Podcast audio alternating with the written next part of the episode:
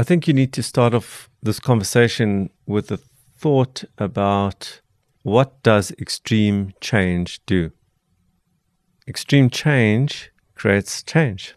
And when there's change, there's both threat and opportunity.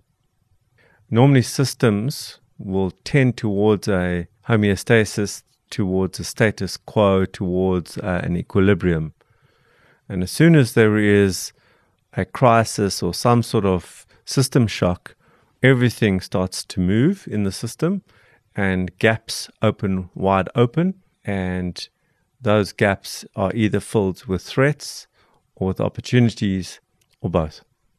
In the context of extreme change, there is a requirement by leadership, by the entrepreneur to make many, many decisions very, very quickly with very little information. That combined with the magnitude of information coming through to the entrepreneur at the same time makes it very important that the entrepreneur is focusing on the right decisions. So, in this podcast, I want to give our listeners a frame to control the decisions that they need to make and to ensure that the decisions that they make consider the future as well. That they use this time to take advantage of the change and to protect themselves from imminent threat. I'm Gareth Armstrong, and you're listening to a Razor's Edge podcast. That's the voice of Allon Raiz, CEO of Raizcorp. And during this series, Allon guides us towards the opportunities and also around the pitfalls that accompany moments of extreme change. After over 20 years of building businesses and supporting entrepreneurs, he has developed processes to deal with these times when uncertainty is high and confidence can be low. We just heard Allon challenging us. Do we know how to make good decisions when the system we have been relying on to inform these is in flux, is unstable, is no longer reliable? Let's listen to how he makes these decisions himself and where he chooses to focus. So, in the previous podcast, we spoke about creating a decision making matrix. Let's be clear about what that is. That deals with the minutiae the smaller decisions, relatively speaking, that the entrepreneur needs to deal with on a daily basis. An opportunity presents today, boom, decision making matrix. A threat appears today, do I go left or right? Decision making matrix. But what this is, is about moving one step higher into a much higher plane, into a meta perspective, looking at the whole thing and seeing this as a big system and what's happening in the system. So that the way that you're even treating the decision making matrix relates to what's happening overall. The way to do that is to sit down and consider a short list of very big questions. Why a short list? Because that means that your focal area is quite tight.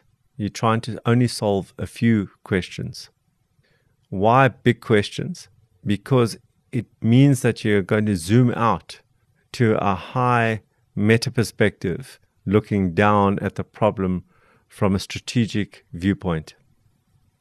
And so that should, by definition, help you to think far further into the future.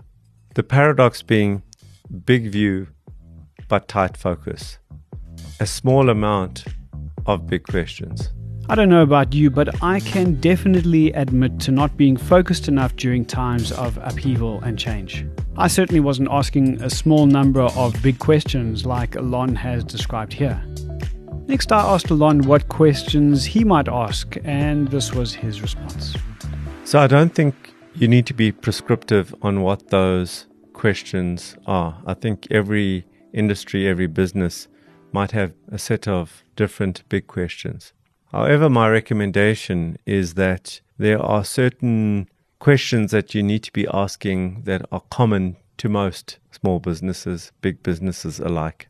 When there is seismic shift, system change, very often your markets get displaced. And businesses live and die by the markets they serve. If your market is shifting, then certainly one question, one focal area should be around what's going to be happening to my market, my target market. So, a question that I would ask always is who is my current market? What defines them as such? Why are they buying from me? Will they still be buying from me? And who is my potential new market that is moving toward me who I can serve right now based on my core competencies and my capabilities? So, for me, one of the big questions to focus on is what's happening to your market. The related question to the market is looking at the market in totality. What needs are going to shift as a result of the system shock? Will they want less space? Will they want to reduce costs? Will they want more certainty? Will they want to look good to their employees? Will they need retrenchment products? Will they need new legal contracts?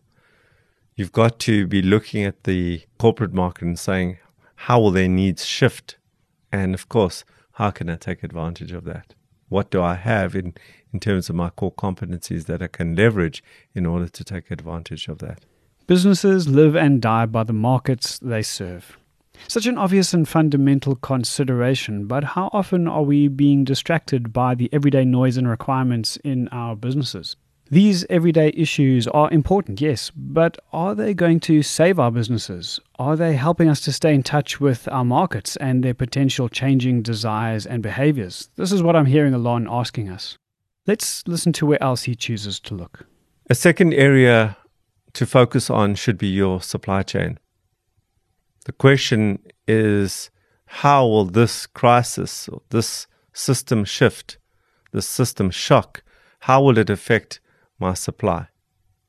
So we saw the impact of this on the computer industry for years after the beginning of the COVID 19 crisis. Massive demand for computers created massive demand for chips.